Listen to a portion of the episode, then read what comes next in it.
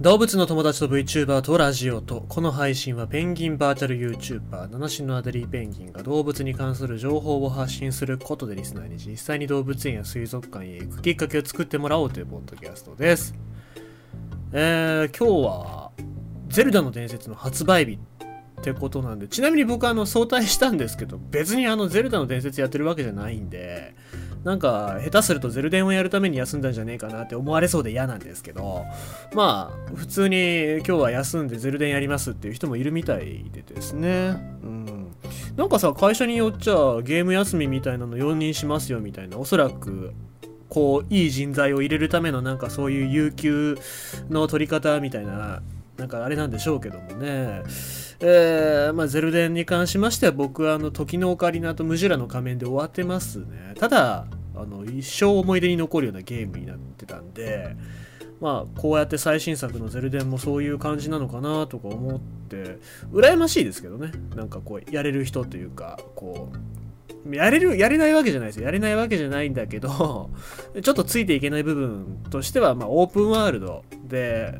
まあ、遊ぼうと思えばいくらでも遊べるっていうところなのと、まあ、遊ぶ時間がないっていうのと、あと、まあ、これいいことなんでしょうけど、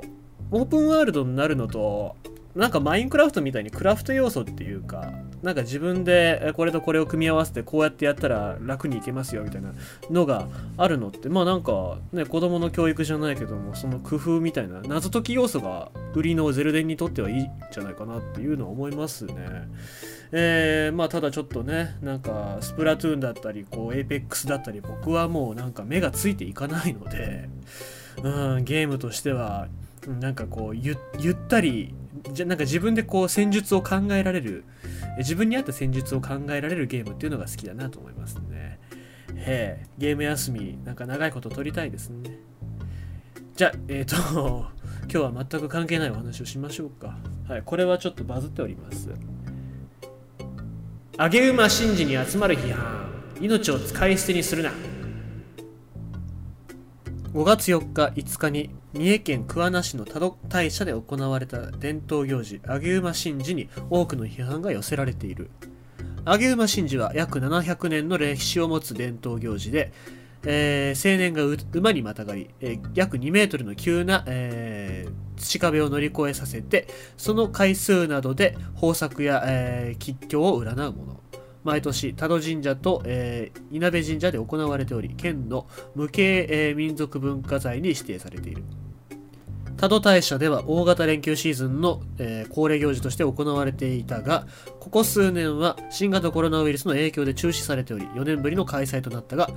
なった。だが SNS では壁を乗り越えられなかった馬が逆さまに転倒したり興奮して暴れ回ったりする姿を映した。し、えー、した。神事の動画が拡散。初日は12回挑戦して成功者なし。2日目は6回のうち成功は3回という難易度の高さで1頭が安楽死になったことが報じられた。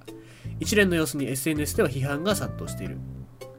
過去にもこうした指摘は出ていたようで2011年には興奮させるため馬を本番前に、えー、直前に殴ったとして動物愛護法違反容疑で地元住民ら5人が書類送検されたとも報じられている。だが地元のテレビ各局は上げ馬神事を肯定的に報道した。騎手の青年にインタビューし、えー、父に恩返ししたいといった言葉を紹介するなど感動的な構成にした局もある。そうしたテレビ局の姿勢にも疑問を抱く人が多いようだ。また上げ馬神事に起用される馬はサラブレッドだがある競馬ライターはこんなことをサラブレッドにさせるとは信じられないと憤る。ガラスの足と呼ばれるほどサラブレッドの足は細く故障しやすいものです。競争中の骨折は多いのですがそのほとんどはひびが入ったり剥離骨折程度。これはしばらく治療すれば治りますがぽっきりと折れた場合粉砕骨折や開放骨折ではまず助からず殺処分となります。400、500キロの巨体を残り3本の足で支えるとそれらの足に負担が大きく、えー、低葉炎など様々な、えー、失病を起こすためです。この祭りのようなことをさせれば重度の骨折の可能性が高いことは間違いないでしょう。足だけでなくひっくり返れば骨盤などの骨折もありえます。しかも周りであれだけ大勢の人間にけしかけられて馬はパニック状態に陥っているので危険度はさらに高くなるはずです。数百年の歴史があるということは以前は日本の在来種の、えー、馬を祭りに使っていたということです。サラブレッドが、えー、体高160から170センチあるのに対し在来種は120センチから130センチとか、えー、とかなり小柄。しかも農作業用に用いられていたように足もサラブレッドよりは丈夫だったはずです。とはいえ今は在来の馬を確保することも難しい。引退した競走馬の多くはひっそりと処分され,、されていることも、えー、事実ですがこうした形で命を落とすのは一競馬ファンとしても非常に残念です。4年ぶりの開催となった上げ馬神事だが改めて厳しい問いを突きつけられることとなった。時代の、え、時代と伝統の衝突に答えは出るのだろうかと、え、こういう結びの記事になっておりますえっ、と、まあ、まず、これ結構バズってまして、まあ、署名活動でやめてくださいっていうね、署名も集まってるんですけども、まあ、昔と違うところで言うと、なんでサラブレッドを使ってるのかっていうので言うと、まあ、考えられるのがおそらく映えでしょうね。こうやって盛り上がって、こう、かっこいい馬にまたがってこう青年が走っていくっていう姿っていうのがやっぱその観光の名所だったりとか、えー、町おこしの一つとして役立てられてるっていうところから、まあ、どこからか変わっていったんだろうなとは思うんですね。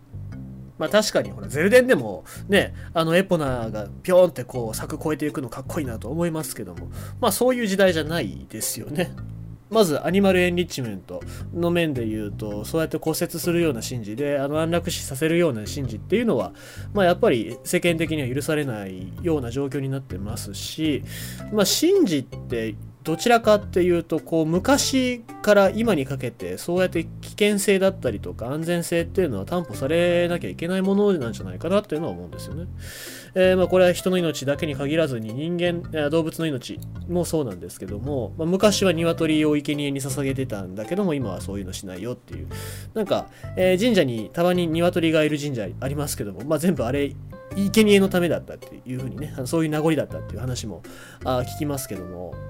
時代が変わったらそういうのって変えていかないといけないと思うんですよね。まあ、三国志、まあ、これは三国志演技の話なんで創作かもしれないんですけど昔その諸葛孔明が南方を平定した後にその南方で、えー、行われてる神事がですね、海が荒れたら、その人の首を100体流さないといけないって言って、じゃあ首切ろうぜっつってやってたのを、まあ、止めて、いやいや、あの、まんじゅう流しときゃいいんじゃないっつって、で、まんじゅうを流すことで、あの海が収まったんで、あじゃあこれでいいじゃんっつって、で、えー、それから先人の首を切らなくてよくなったみたいなそういうお話があるんですけども時代によって、えー、そうやって古い価値観っていうのは減らしていくというかまああの改めていかなきゃいけないと思いますしそうやって後世にそういう神事っていうのを伝えていくことこそがなんか今の人の役割っていうかやらなきゃいけないことなんじゃないかなと思うんですよね。昔からこうやってやってうちのじいちゃんもばあちゃんもこうやこうやりよったんじゃっていうのはやっぱ違うので時代が変わってでもつなげていけるようなそういう神事っていうのを目指すためにはやっぱりその今度は人間だけじゃなくて動物の命っていうのも考えなきゃいけなくなったそういう時代になったんじゃないかなと僕は思いますので、まあぜひね、あのー、責任ある方々は、このお祭りを改めていただきたいなというふうに思います。ということでございまして、今日のニュースは、馬上げ神事に集まる批判ということでございました。